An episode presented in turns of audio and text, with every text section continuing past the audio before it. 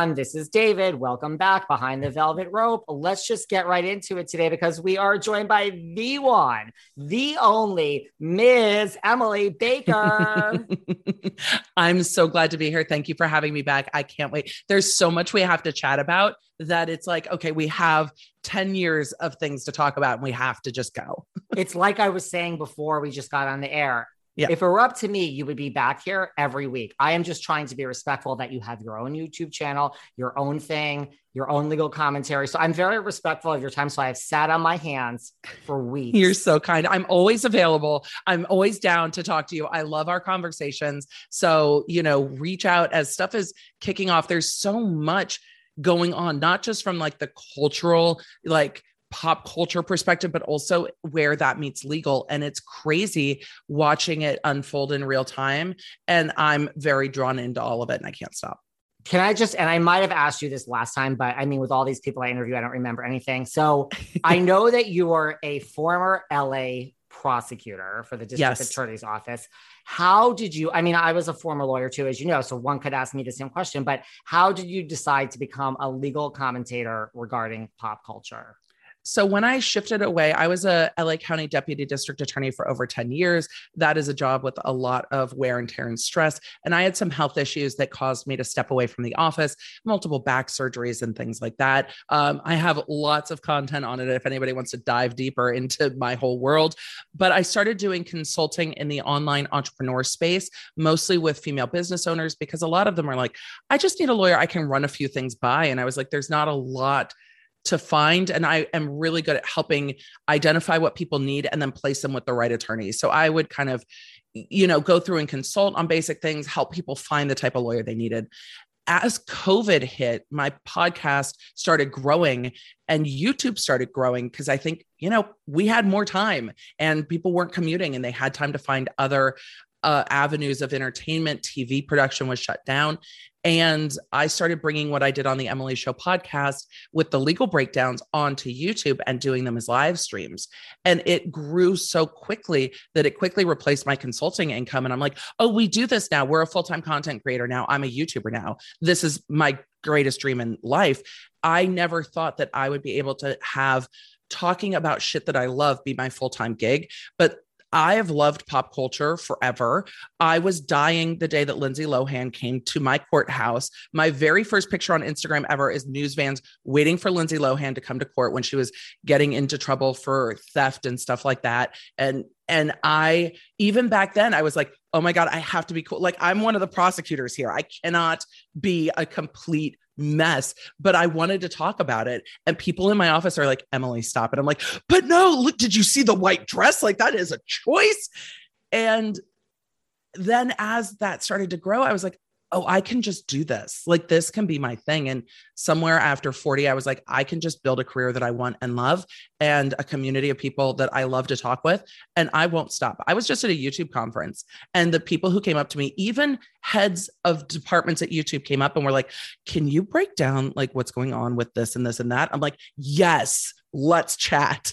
Cause I love talking about it. So that's the path. We have similar paths in the sense that like I grew up loving pop culture like this is, but when it's same thing, like I had a show before COVID, it was fine. It was doing well. I didn't realize. Yes. And then when COVID hit, I was like, wait a second, like this could be my full-time job. Like I could be here in this and like, I could actually like, this is a real job. Yeah. Same thing. It just skyrocketed. And I was like, I didn't really think this was going to be my actual real job where I can make money. And like, this is full-time. And then it's same thing. And then you're like, that happened so fast. And you're like, there's so much to do now. Same thing. There's so much to do. And I love it. And being a content creator is great. The stuff I talk about is what I used to procrastinate and feel guilty about. Like I should be working, but I'm like devouring information about, you know, housewives or whatever it is. I'm like falling down these rabbit holes that I'm interested in. And now I just bring my audience along when my curiosity or interest is piqued about something. And we just run down those rabbit holes together and break down both the legal side and sometimes the juicy stuff. Cause legal documents have gotten way more juicy. Like when we were in law school, shit was not this interesting. No, it just wasn't. I don't remember anything in law school being this interesting. Like, did you like Housewives before, like Erica? I mean, like with Teresa, you did. It just. Oh, I've watched since season one. OC. Me too.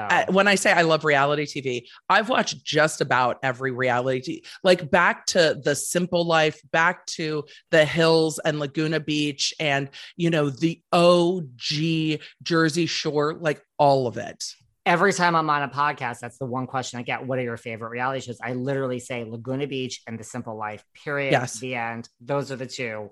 They're everything iconic. Else, iconic. Laguna Beach is the best thing that's ever existed in the entire world. Because nobody knew. It was like, oh, sweet summer children. We were all so innocent. And it has the reality in reality TV that we're not getting anymore, because again, you know, it's like the Truman Show. You watch the thing, watching the thing, and then the thing starts to change. That didn't really happen with Laguna Beach. Yes, it did on The Hills, but with Laguna Beach, it was really just a look into people's lives. And I've always been super nosy. I mean, look, I loved white collar crime prosecutions because you are digging through people's emails and bank records, and you get to be nosy as hell. And that's one of the things I love about reality TV. Is that terrible?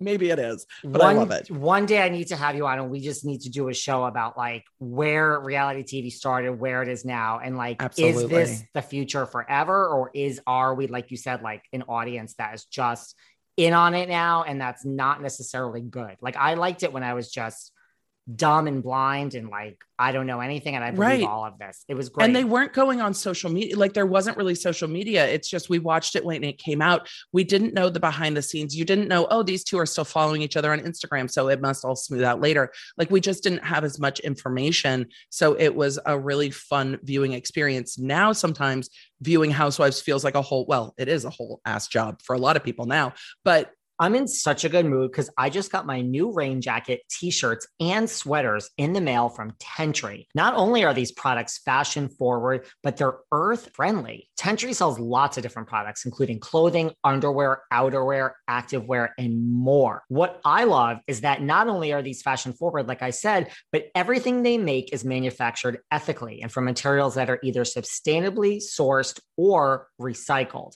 Besides being sustainable, Tentree clothing is so soft and so comfortable. I'm already wearing these t-shirts like all day and all night. Listen, for every item purchased from Tentree, they plant 10 trees, and this helps take carbon out of the air, replenish ecosystems, and it gives jobs to tree planters and communities around the world. Learn more about Tentree's planting mission and to grab some comfy, sustainable clothes, check out their website, www.tentree.com. And because you're listening to this podcast, use code VELVET to get 15% off your first order. That's www.tentree.com. Use code VELVET to get 15% off your first order. The social media aspect of it definitely shifts because these narratives are not just playing out on the show in the packages that we get. They're playing out across various social media platforms, interviews, and there's so much more to consume. Yes, yes, and yes. Well, before we get to the legal stuff with Erica, which a lot of it even hurts my head. Like everyone thinks I'm a lawyer and I know everything. I'm like, I know very little. It's a lot to keep up with. I mean, it moves fast. These bankruptcies are not just fast moving. There are a lot of moving pieces, and it truly is a lot to keep up. It's a lot to keep up with. It's a lot to keep up with. Well, what did you think of this season before we get to the legal stuff or just watching it? What do you think? I mean, I was fascinated by this season because I watched so closely all of the legal Girardi drama play out in real time. And so being able to pin back, it's like, oh, now they're at Christmas. The bankruptcy's coming. The conservatorship's coming. Like knowing what's coming and then watching it with that in mind was very, very interesting to me. I also really enjoyed starting to see the dynamics grow between Garcelle and Sutton and Crystal, and seeing, you know, them standing their ground in different ways, seeing Sutton and Crystal from Tahoe kind of really grow together and move past their fights. I think Sutton grew a lot as a person during this season. She was clearly having a lot going on in her personal life at the beginning of the season, and I think came out the other side stronger in her voice. And that's always an interesting journey for me to watch. I thought it was one of the best seasons of Beverly Hills we've watched. but also there's so much like speculation behind it. I don't know what the season would have been like without the legal drama, but we definitely see, like, I think Kyle Richards is about to get flamed for backstabbing. We saw Rinna be horribly inconsistent from last season. There was lots of interesting aspects to this season. I agree with a lot of that. I mean, what do you think of, I mean, well, first of all, do you think Erica knew? Let's just start with that sentence. I still, and I get flamed for this all the time. I still don't know how much Erica knew. And look, I'm coming from the former prosecutor perspective, but also I've seen victims of white collar crime come in and I've seen how much they don't know. I'm not calling Erica a victim. Tom Girardi's clients are victims. It doesn't mean that Erica didn't fall under the same wing of, he just pays my credit cards and I don't know how the money happens. He was winning awards from every major law organization. He was on covers of magazines. I mean, a lot of those are paid for, but he was on the covers of these magazines with $1 billion settlements. 40% of $1 billion makes me believe that I'm never running out of money. Erica's lawyer continues to point out that she has a 12th grade education. I know that she puts on a very tough front, but I don't know if she's as savvy as she'd like all of us to believe. I don't think for a second that she was reading their tax returns. I think Tom said, hey, sign these. And she signed them. I think he said, I'm paying for the credit card bills, put everything on the Amex. And she was like, yeah, okay. And didn't know what account that was coming from. Did she know there were rumblings and did she know there were problems in the law firm? Probably. But did Tom say that's all bullshit? Don't ask about it. Possibly. So I don't know if she knew the depth of it. I wouldn't be surprised if she knew about the Rue Gomez litigation because she was getting subpoenaed in that. But I also am very curious as to what Tom told her about those things and if she believed him, because Tom strung his clients along for ages and they believed him. Oh, it's coming. Oh, it'll get taken care of. Oh, this, oh, that. Very charming. And then when you cross him, very quick to anger. And I wonder if he was the same way with her. So I mean, she benefited. Sense. And like I had Lisa Bloom on, I think I told you, like, you know, and she is a very well-respected LA lawyer. And, you know, she knew Tom, like she went and she said, like, you know, he was really revered. Like that's a thing. It wasn't just a lawyer. He was very revered in the LA legal community. He was. And would your spouse seeing everyone else respecting you in this way think that something was really this horrible? I think a lot of the legal community was stunned. I know that there was stuff with legal lenders, but stuff with like having issues with legal lenders and not paying them back doesn't raise offense the same way his clients not getting paid does. It's like, okay, well, they're still lending him money. At the beginning of this, when I'm cracking through like the legal financing companies, they're like, oh, he was behind, but then we lent him more money. And oh, he was behind. And then he collateralized the house and then we lent him more money. These were people who also respected him and kept lending him tens of millions of dollars over and over and over again. How are his clients supposed to know? And if his clients didn't know until it was too late that he had absconded with their money, I don't know how she would have known. She benefited once she did know. The thing that's more damning to me really is once she did know, how she behaved afterwards. That's the part I have a bigger problem with. What she knew before, I'm not sure. She didn't owe a duty to the clients. She didn't owe, you know, she wasn't the lawyer doing this. His brother's getting paid like $40,000 a month out of his law firm. His son-in-law is getting paid out of the law firm. She benefited from money that wasn't hers. Clearly, I didn't know if she knew how much of it wasn't hers. Afterwards, though, the behavior's been rough for me. Yeah, I mean, I kind of have a very similar view to you, where a whole backstory of when she found out and all that. But I do think the same thing. So like, right. So when do you think that she found out, like, do you think this is a plan hatched by Tom, you know, where he said to her, run, like, this is, you're gonna call E, you're gonna call Morgan Stewart and Daily Pop, there's gonna announce the divorce, you and I, there will be no burner phone, we're not gonna drive into the woods, we will never speak again. Because this is, I just keep going back to, like, and you were a prosecutor, so you know better than me. I feel, because I have friends that were very good friends with Jeffrey Epstein, I have friends that were very good friends with Michael Cohen, I have a friend that goes and visits Cohen with his ankle bracelet. Like, I think if, like, the world is right, I mean, like, I think if really, I have a friend now that goes and visits Michael Cohen, like, once, so they're like best friends. Have to have it. Right. Interesting. Right. I mean, you know.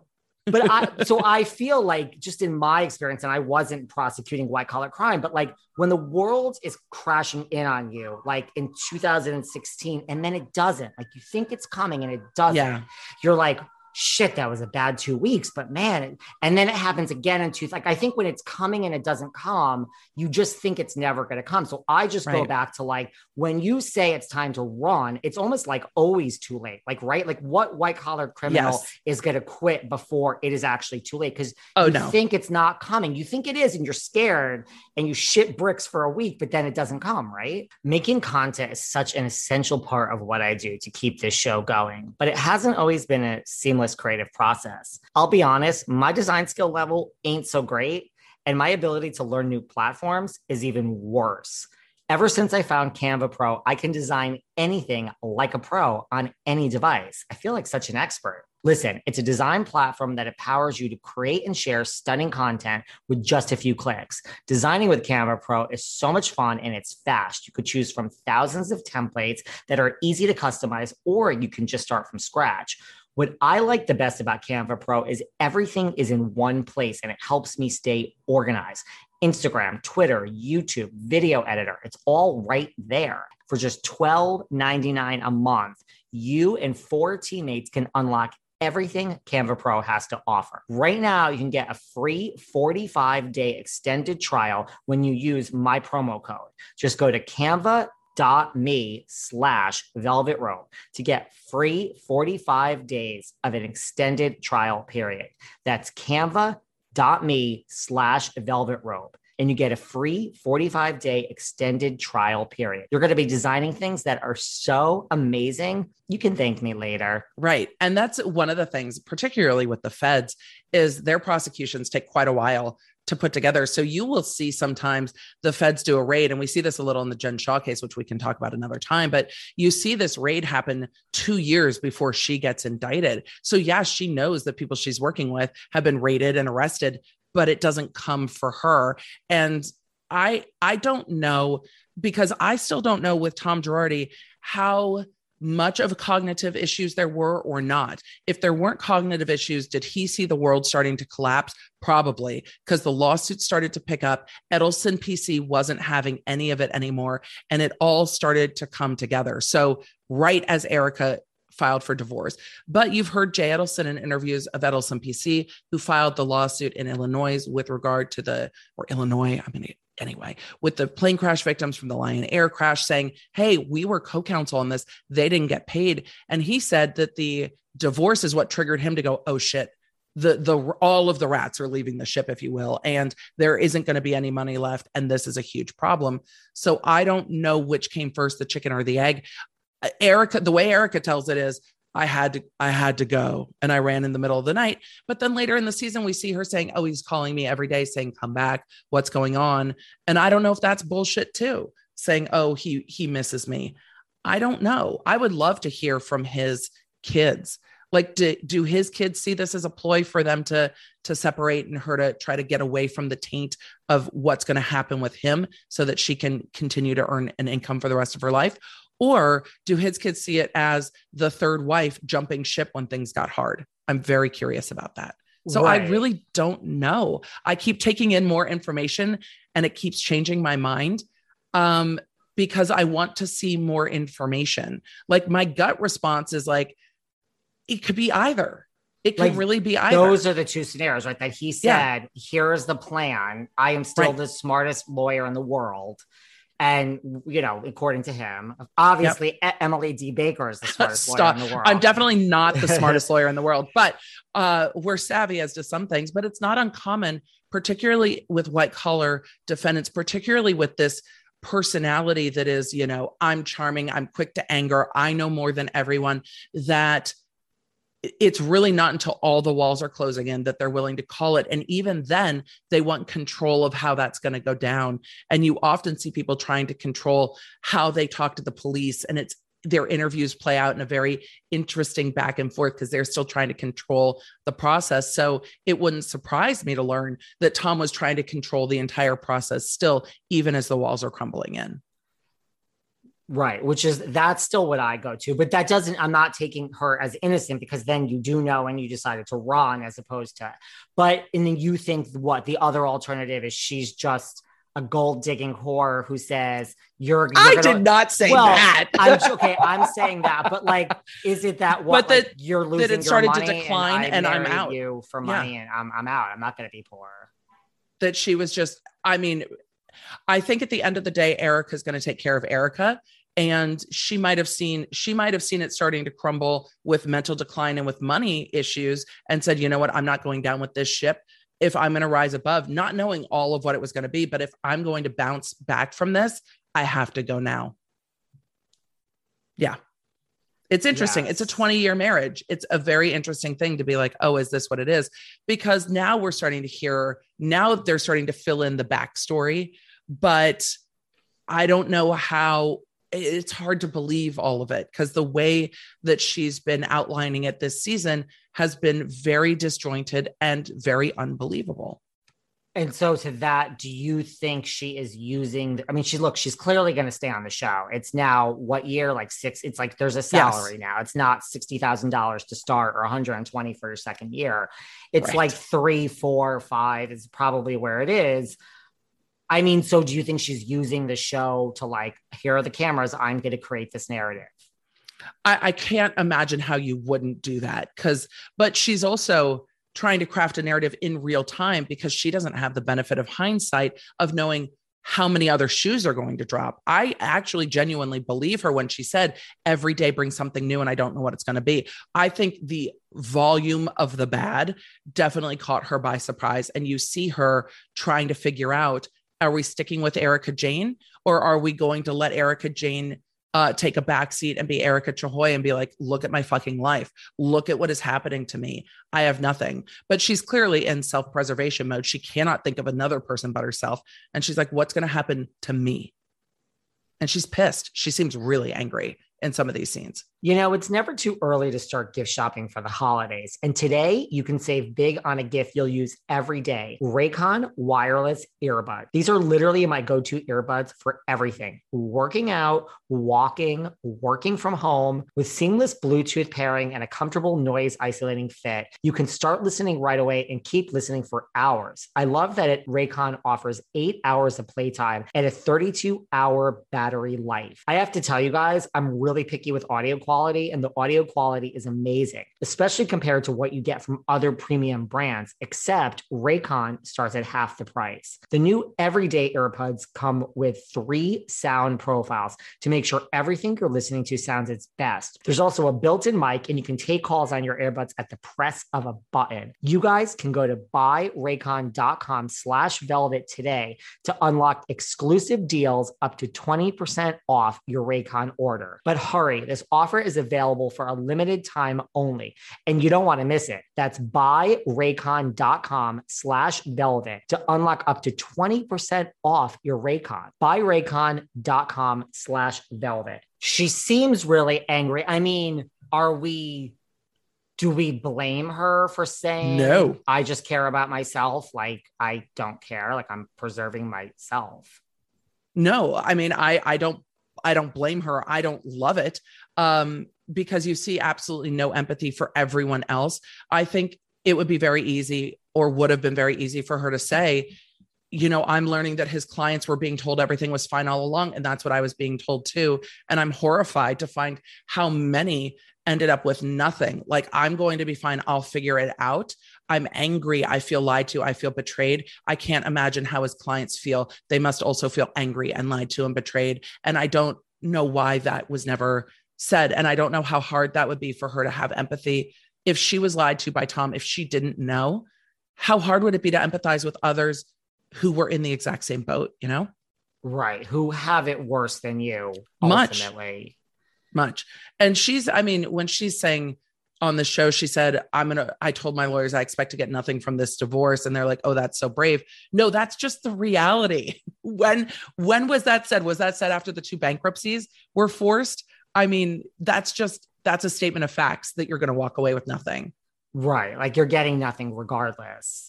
She might get a lot more than she bargains for, because she's a co-debtor on a lot of these debts. And you know that the IRS is looking into this. There's no way that they're not. So we already have seen in some of the bankruptcy filings that there are taxes owed to the Franchise Tax Board in California. That's California's wing of their state tax authority. And I'm sure if there's money owed to the FTB, there's going to be money owed to the IRS. And to see how all of that plays out, she could end up with a lot more liability than she anticipates. And I'm sure that that is the conversation she and her lawyers are having in these early stages of how bad is this going to be? How bad is it going to be in terms of she might owe money, so to speak? I mean, money point of view. Or go to prison. Right. That was if there's tax issues. True. So, well, do you think that she has money? Like, do you think there's this, like everyone says, where's Tom's money? Like, do you think Erica has any money somewhere hidden in a mattress? Like, do you think she has money? And if not, how is she living? Like, I mean, I know she says the glam squad and Mikey Minden is there for free. Her assistant where she's at TJ Maxx. I mean, we've all met that girl. Every time I see Erica, that girl is there for free. Yeah. They're all there for free for credit on Bravo, I guess. Clout's an interesting thing, isn't it? We see this in YouTube all the time, but she looks angry and afraid. I don't think there is just some big pile of money hiding somewhere, because I think her behavior would be different. And I think that it might be easier for her to wrap her head around, I'm going to be okay. She doesn't look like a woman who thinks she's going to be okay on this season. And I don't think she's that good of an actress to pull it off. She looks like her world is falling apart around her. Not to say that others aren't either, because there are still clients of Girardi Keys trying to figure out who's going to represent them in active cases. So it is not just her, but she's the one everybody wants to talk about. And I get that. I wouldn't be surprised if she had help with legal fees from those who want to see her bounce back, from friends. And there's nothing wrong with that, but I don't think there's a big pile of money. I think I'll be very curious when there's a forensic accounting done to see where this money was going. I don't know if Tom was spending money on other individuals, other women. I know in his law firm, he's paying at least $40,000 a month to one of his brothers for consulting work. He was still paying out on these buildings that he owned, paying to the former partner of the firm, who's also going to lose his entire retirement because Tom was paying it monthly to Keese. Where did the money go? I don't know. Were they spending it like water? It seems that way, but it wasn't coming in, and where it was going, I don't think it was necessarily going to sit in offshore accounts. And if it is, that will be traceable down the road, and it will be found, and we'll hear about it 5 years from now.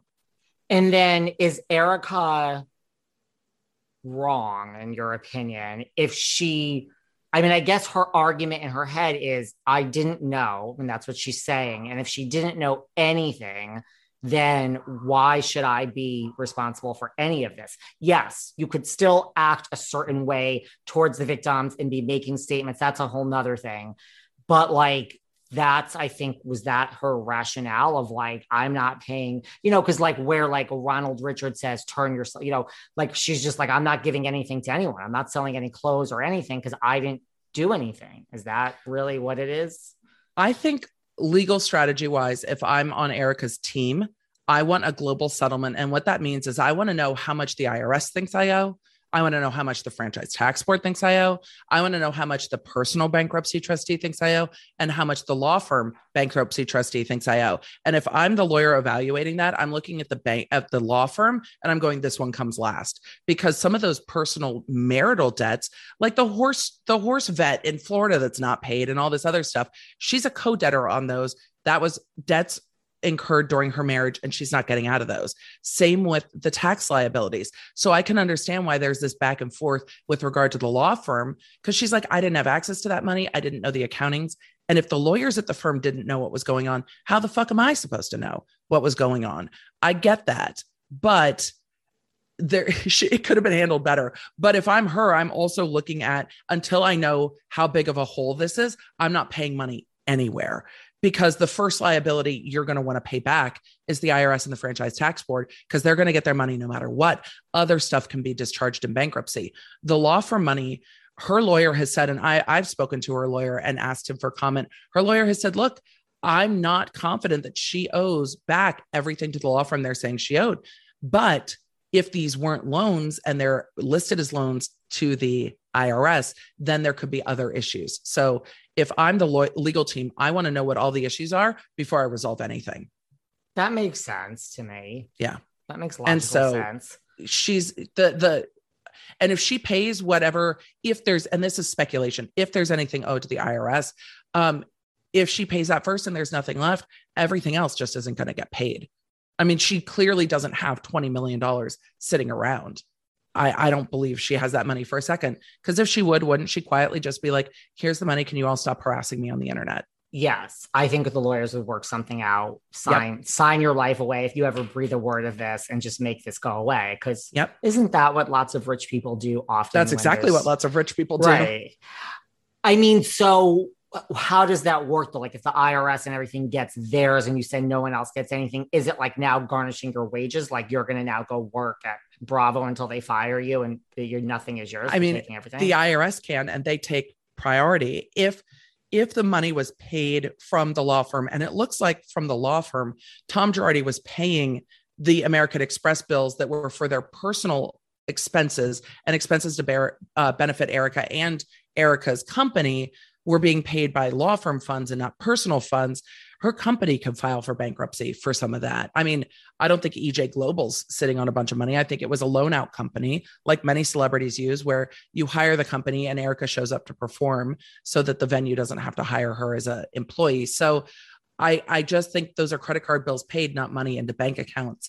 And that was actually clarified by Ron Richards in the legal filings that was not $20 million into a bank account. It was mostly in-kind payments that benefited her.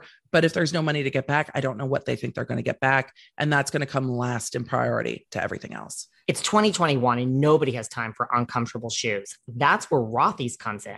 Rothy's surveyed thousands of customers, and the number one word used to describe their shoes, you guessed it, comfortable. Listen, now that fall is in the air, what better way to welcome the season than with new shoes like Rothy's best-selling flats, loafers, and sneakers. I picked myself up a pair of Rothy's driving loafers in camo, but they come in a variety of colors. What I love best about my Rothy's is not just the comfort, it's that they're washable and durable. They hold up wash after wash after wash. And yes, you are correct. They're not just for women anymore. They now have men's sneakers and driving loafers. So listen, to help you welcome the fall season in style, Rothy's is doing something special. That's right. They gave us the chance to share this super rare opportunity with our listeners for a limited period of time. Right now, you can get $20 off your first purchase at Rothys.com. That's ROTHYS.com/velvet. Head to Rothys.com/velvet to find your new favorite pair of shoes today. And for a limited time, you'll receive $20 off. And how does that work? I mean, I should know the answer to this, but like once the people that have to get paid, like the IRS, and you declare bankruptcy, that's the whole point of bankruptcy. You're starting over now and you don't owe anything to anyone. I think it's why, in particularly, because what we're not seeing is what's going on in the personal bankruptcy. So there's a bankruptcy for Tom Girardi as an individual and as a married person to Erica, because they are not divorced. They are just separated. We're not seeing anything going on between the lawyer that's been hired to deal with that, which is from the Axe law firm, Boris Trazion. I imagine that those lawyers are just communicating behind the scenes and trying to sort that out. What? My cat is going crazy. I'm sorry if you can hear that. It's just because you were on vacation and she's probably, or he's happy you're home. Yeah, he's just like, what is happening, Mom? We're going to play with all the things. Apologies. But with the bankruptcy of the law firm, we're seeing it play out much more in public. But if she owes anything and they're not fraudulent transfers, if it's just consumer debts, those can be discharged in bankruptcy. That's why Ron Richards and the bankruptcy trustee for the law firm allege that these were fraudulent loans, because there are some things that can be removed in bankruptcy or discharged so you don't pay them later. And there's some things that can't. And that's why the way this resolves is very important. I think this will probably resolve short of going to trial. And I think it will resolve for pennies on what they think she owes. I also think her legal team will and should fight to say, we don't owe all of that. We didn't choose what bank account Tom paid the credit card bills out of. He chose. And how is she paying the lawyers? I mean, could they be doing, I mean, I imagine they're not doing it pro bono. I don't know if she's paying it out of her housewife salary or if she has people helping her. We saw Sutton on, was it Deleted Scenes, where Sutton's like, I offered to help her because divorces are expensive and she's being left with nothing. I imagine there's other people in Erica's life too that might be willing to help her with legal fees, but they're not going to be able to go after those people for money. They're just, people can pay legal fees. If the papers are signed right, you can have someone else pay your legal fees. Right. So if she didn't know anything, which we're, listen, there's no sense in going back and forth because we're never going to know, but like, then why? I mean, this brings up a whole issue, which is a whole nother show, which is something I talk about all the time. Like, why Tom? Like, it's the same thing with everyone. Joe Giudice and everyone, like what you did, white collar criminals, like what is the mindset? It's just, you think you're crafty. And I mean, sure, I'd like $50 million versus $5. Sure. But I don't, is it just that simple? It's just, I mean, how else is it just great? What Tom thinks that I need the trophy wife and I'm going to lose. I mean, that's almost a sad, that makes me feel bad. I've had moments of feeling bad for Erica. I've said that before. I've had moments of like, I come out of it, but there are moments of like, it's a 20-year marriage. And if you really didn't know, how will you ever trust someone again? Then you have moments of feeling bad for Tom of like, are you that in, like, is your dick that small? Are you that insecure as one of the top lawyers that you're going to lose this quote unquote trophy wife? If you don't keep supporting her $40,000 a month habit, then that's really sad. There's nothing after 20 years where you can say, remember for Richard, like, this is it, honey. We're going down a bad road. Let's face it. There are hundreds of people, that are happily married that would stay with somebody. That's a real marriage. Absolutely. And I mean, particularly during COVID, I think my husband and I have been married almost 20 years.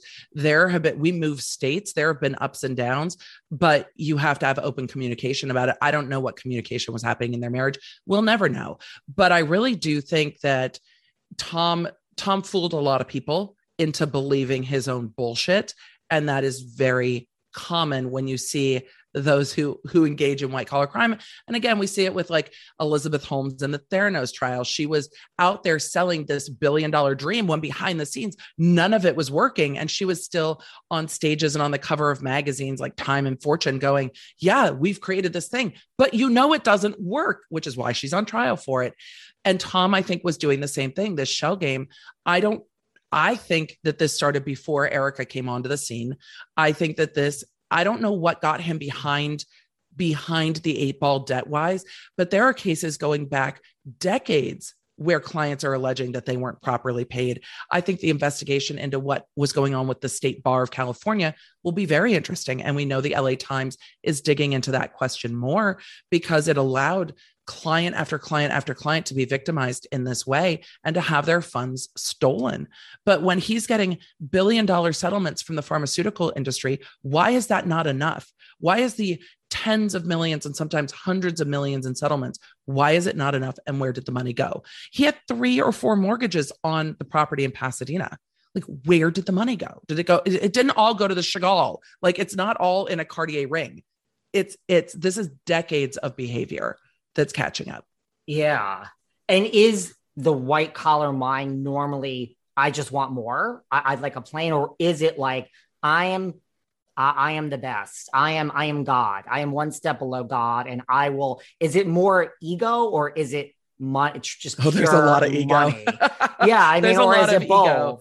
There's a lot of, I'm smarter than everybody, but I've also seen people just in the state courts that I was prosecuting that almost like gamblers, it's like on this next one, I'll make it back and it'll all be fine and I'll stop. Like on this next one, on this next one, on this next one. And I don't know if Tom was just ego or if it was, he got behind somewhere and then was taking this case to pay this back case, which is why myself and others have referred to it as a Ponzi scheme, where it's taking the new money coming in to pay back the old money. When did that start? Because he never should have gotten behind. Money should have come in from a case, paid everything out and gone to the clients.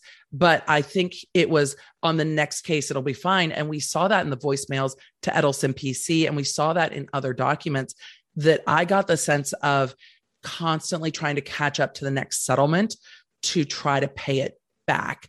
And I don't know when that happened. And then this arrogance of, well, I'm smart enough. Nobody knows. The judges aren't going to flame me. It'll all be fine. This is how we do it.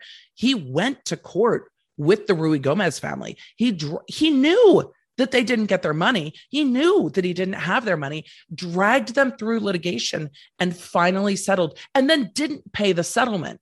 I mean, the balls and the audacity to drag these people through everything that they've been through, then everything that they had to go through to try to get their money back from their lawyer, and then to get a settlement and then to not pay that either. I mean, that's a bit of a personality. That's specific. That is really specific. I mean, and there's just a lot of ego to be someone that you just, I mean, that's the thing. Like, again, I'm not taking Erica's, I'm not saying this is woes, but can you imagine living with someone? And if you really didn't know, just thinking this was like the pillar of the community, and they were just evil times 20. There was like, I mean, the pillar of the community on the covers of magazine, you're going out to dinner and the chief of police is coming up and saying hello. And that's also like your son's boss. And I think there wasn't, I mean, people are now saying, oh, we heard these rumblings. We saw Bethany Frankel saying that. We saw Camille Grammer coming out and saying there were these rumblings that Tom had these issues. But also you have the people within the legal community not all knowing either. And a lot of them still saying this was still a well-respected individual in the community. And then as the lawyers, including his son-in-law, start jumping ship, you're like, oh shit, what now? What's going on behind the doors here? So when you've got a legal community that also maybe heard rumblings, but isn't quite sure, I can't say 100% Erica was like his ride or die, Bonnie and Clyde co-defendant, stealing money, laughing all the way to the bank. I think there's enough money coming in and enough publicized verdicts that she could have easily thought this money will never run out. Well, that is the one thing that I've said a million times. It's not like your husband had a job for $176,000 at, you know, with a suit and sat at the desk and you had 3 planes in your driveway. I've said this all along. There was so much money there from the beginning.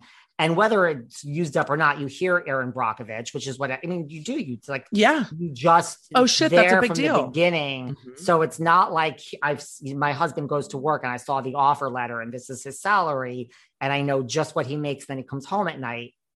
It was endless. It was like contingency judgments. Yeah, it's different, and it's different than like the Giudice case where you're just like, are you really doing contracting? Like, how much contracting are you doing versus Tom Girardi getting, again, he had multiple $1 billion settlements and gets 40% of that plus cost. But then also with someone like Jen Shah, you look at it and she's like, business. I do an algorithm. And you're like, I don't understand what you do and where all this money is coming from. And you see the women in Salt Lake saying, I don't really understand where all this money is coming from. At least with Tom Girardi, you can look at it and go, I understand where all this is money is coming from. The biggest question with Tom Girardi is, I don't understand where it all went. Where the fuck did the money go? And that's the most confusing part in there. In the others, you're like, oh, I can understand why there was fraud because there's no way you're making that much money. With him, it's the loss of money that really I want to understand that. And I don't know if my curiosity will ever be satisfied and will know how all that money disappeared. I would love to see more from what his ex-wives have to say. I think they're probably smart in not speaking to the media, but I would love to hear what they have to say about all of this and how much they knew. You think when all this is over, we still may not be able to say, you know, we'll have a resolution, but we may not know where these just $80 million went or whatever. I don't know if we will. I don't know if that's information we will get or we will have. Maybe. I mean, if Ron Richards stays on the case, it'll be on Twitter and we'll know everything. That is very true. Well, not to get you into, you said you were in a Twitter spat with Ron Richards. Oh, he doesn't always. I don't think he always loves me. He loves to correct what I have said about things. We don't always see eye to eye on things, which is fine. We're lawyers. Most lawyers don't see eye to eye on things. I was just going to say, many people in the Bravo world that have been on the show and many that haven't been on the show that you see on your TV aren't so thrilled with me every day. So, and I think you're fabulous. Thank you. There's people on Beverly Hills right now, currently this season, that do not say good things about me. But that's a whole nother story. So another story. I mean, is Ronald Richards, just because we brought him up, is he you know, because Erica, we all know, has tried to get him removed and he's obsessed. And tried to get him removed twice and is still on appeal with it. Like, yep. Is he doing anything wrong with all this Twitter and Instagram and demanding that Andy ask certain questions? Like, I guess so far the judge doesn't seem to think so.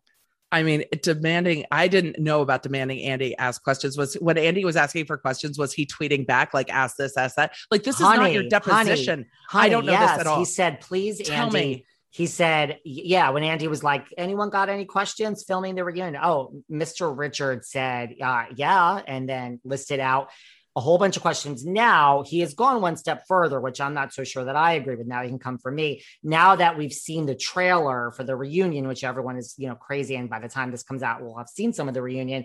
Ronald has actually tweeted us since saying, thank you very much, Andy, for asking my questions. I'm not sure how you get that from the trailer, but now Ronald has stepped in. Interesting. And said, thank you for listening to me, Andy, and for asking the questions. Well, we've seen information. I haven't seen the questions Ron asked. I can't imagine that they're all that different from what a lot of the Bravo universe wants to know. Right. Too. Did you know, what did you know? Those kinds of things. He definitely has inserted himself in a very at the forefront way. And we've definitely seen that grow his Twitter account and his profile, but we've also seen things that he's alluded to or leaked that haven't been accurate with regard to the Renna clothing and DNA and all of that I personally don't care for. But when Erica tried to have him removed, the judge ruled very strongly in Ron Richards' favor. And the judge is like, no, I'm not doing this. There are things I wouldn't do if I was on the case that did not sit right with me, but this is how he comports himself on social media. I don't like the way he's gone after Erica. It feels very personal, which is strange to me because normally it's, hey, we're trying to get this money back from the victims. If anyone has heard anything or seen anything and doing investigation online, Twitter sleuths are the best. They find a lot of information. I don't have a problem with a lawyer saying, do you guys know what this is? Or have you ever heard of this? Or have you guys seen this? But it's different than making fun of her mental health struggles when she's talked about being on Lexapro and saying, oh, well, she's an unreliable witness. It's different than, you know, putting out the credit card bills online that haven't been in court documents that he and I disagree with about whether those are private financial records or not. They're her personal credit card bills. I think they're private financial records. And some of that stuff is just not done. I think the reason it sits particularly difficult for me is because the Girardi bankruptcy is showing the worst of a profession that can be great and also can be terrible. And I would like to see the best foot forward of all the lawyers in this case. And I think some of the personal attacks are just beneath it. You know, it's like, why are we slinging mud at podcasters who are talking about this? Why are we getting into the weeds with some of this stuff? When you're involved in the case, if he wasn't involved in the case, I wouldn't really have, you know, go after Erica all you want, be personal all you want. That's fine. Once you're involved in the case, I would have expected it to shift a bit, but it did not. It did not. What do you think? So, I mean, like, I've always said this, like, if this wasn't my job, you would never see me. Like, I don't care if I have no followers or seven, who cares? I mean, it's different. It's business and this is money. Like what does he hope to get out of this besides like followers? Like what, the next job? Like now he's going to be like the hired gun every time there's someone in the public eye. Like, I mean, maybe you think? I mean, could be. I think that I know that as my show has grown and as my YouTube channel has grown, I've had lots of people reach out. Hey, I've got this case. Can you help me with it? No, I am not available. You cannot hire me. I can give you some recommendations of other lawyers. I can tell you what kind of lawyer to look for in your area. But I know that happens as it's just a name that people recognize when people don't know how to hire a lawyer. They're like, look, if you're going through something and you hate the other party, do you want the lawyer that's going to be mild about it? Or do you want the lawyer that's like, yeah, you're my client. You hate them. I hate them. Let's go. And so I can absolutely see it. His Twitter profile indicates that he's a former legal commentator for the news. I don't know if that's something he wants to get back to. We don't have a conversation like that. It's normally I talk about things and then I get an email saying, but you didn't say this and this and this and this and this. And I'm like, oh, thank you for your input. So, I mean, you can clients. You can gain clients. Yeah, you can gain you and me and everyone both. You can gain clients from it. You know, you get your name in the, you know, what realityblurb.com and what have you. And I think that there are different ways to go after cases, and we're seeing it play out very differently because there is a special attorney on the other bankruptcy that's going after marital assets, whose name half of you probably don't know, because what you're not seeing is him and Erica going back and forth publicly. I'm sure Erica's lawyers are talking to Boris Trazion behind the scenes, and they're trying to figure out what co-debts are owed in that bankruptcy. But we've seen none of it on social media. Do you think Erica's lawyers, because like you said, whether she knew or not isn't really, it's what has happened since she has known. So I get staying on the show because it's the salary and you need the money. Like, let's talk about the social media and the show. I mean, like, do you think her lawyers, like, are they just having a breakdown every day? I mean, like, I understand the Fenty and the sponsorships, but that's gone now. Like, I mean, what if this was your client? Would you just say, like, you could say goodbye on Instagram, like make a statement, goodbye, everyone, I'll be back in 3 years. Was that what you would advise someone? And this conversation will continue like usual with some of our part twos on Patreon this weekend. So we talk more about what are Erica's lawyers most likely telling her about her social media behavior? What would Emily tell Erica about her social media behavior? And what would she instruct her to do on social media and on the show, considering everything she is saying and doing is possibly going to be used against her? We talk about a lot of people are calling for Erica to sell everything, sell your clothes, sell all the designer stuff, and pay the victims from a legal point of view, which is what we're talking about because Emily's a lawyer, why Erica may or may not be able to do that. And if she's allowed to do that, why that either may be a great thing to do or may not be such a great thing to do. We also talk about, listen, we don't know what's going to happen if Erica's going to be found guilty or innocent, but we talk about what is the best case scenario. And this is over from a legal point of view. Emily is a former LA prosecutor. Let's pick her brain. What is the best case scenario of how this is going to play out for Erica? What is the worst possible? Are we talking money problems or are we talking money and possible jail time? All of that is coming this weekend on Patreon. We talk about a lot of other stuff too. We talk about the show, you know, what right someone has to not want to film with Erica. Was Sutton really wrong in going and saying, I want to consult a lawyer? I mean, Sutton now has a bodyguard. We talk about that. We break down the reunion a little more. You know, what we really analyze Erica's performance on the show. Has she been using the show to kind of create a narrative? And let's just go back to the legal aspects of it. Like, how is this going to play out over the next few months, years? What is the timeline? And let's face it, whereas other shows are taking their time to cast, I mean, the OC, Atlanta, New York, who knows when in New York will be back. Beverly Hills, I mean, I can say is going to start filming right away. Is that really the case? And what can we expect to see from Erica next season? And now that Erica's watched all this back and she's at this point in her life, legally, should she have done something different? Or should she just go and film the next season the same? And what can we expect? All of that is in part two. It's about an hour. It is this weekend on Patreon. I know that most of you are on our Patreon. For whoever isn't, there is a link in our bio. There is a link in the show notes. And you know I respond to DMs ad nauseum. So you can DM me and I can send that to you. That we are not done with Emily just yet. This weekend, part two on Patreon, we'll be answering most of your questions. Thanks. Hope you guys enjoy this. Stay tuned. Thanks for listening to yet another episode of Behind the Velvet Rope, because without you listeners, I would just be a crazy person with voices in my head. And if you like what you hear, subscribe on Apple Podcasts under Behind the Velvet Rope. And when you're done subscribing, feel free to leave a 5-star write-up review, because the write-up reviews actually count. We read each and every one of them. We post the best ones, and the reviews really help our shows keep going. And we really appreciate everything you guys say, especially the positive ones. And if you want to find us online, we're at Behind Velvet Rope on Instagram. We are at David Yontef on Instagram. We're Behind the Velvet Rope on Apple Podcasts. or head on over to Patreon, because you know what? There are just some things we can't talk about here. So for our bonus episodes, go to Patreon and type in Behind the Velvet Rope.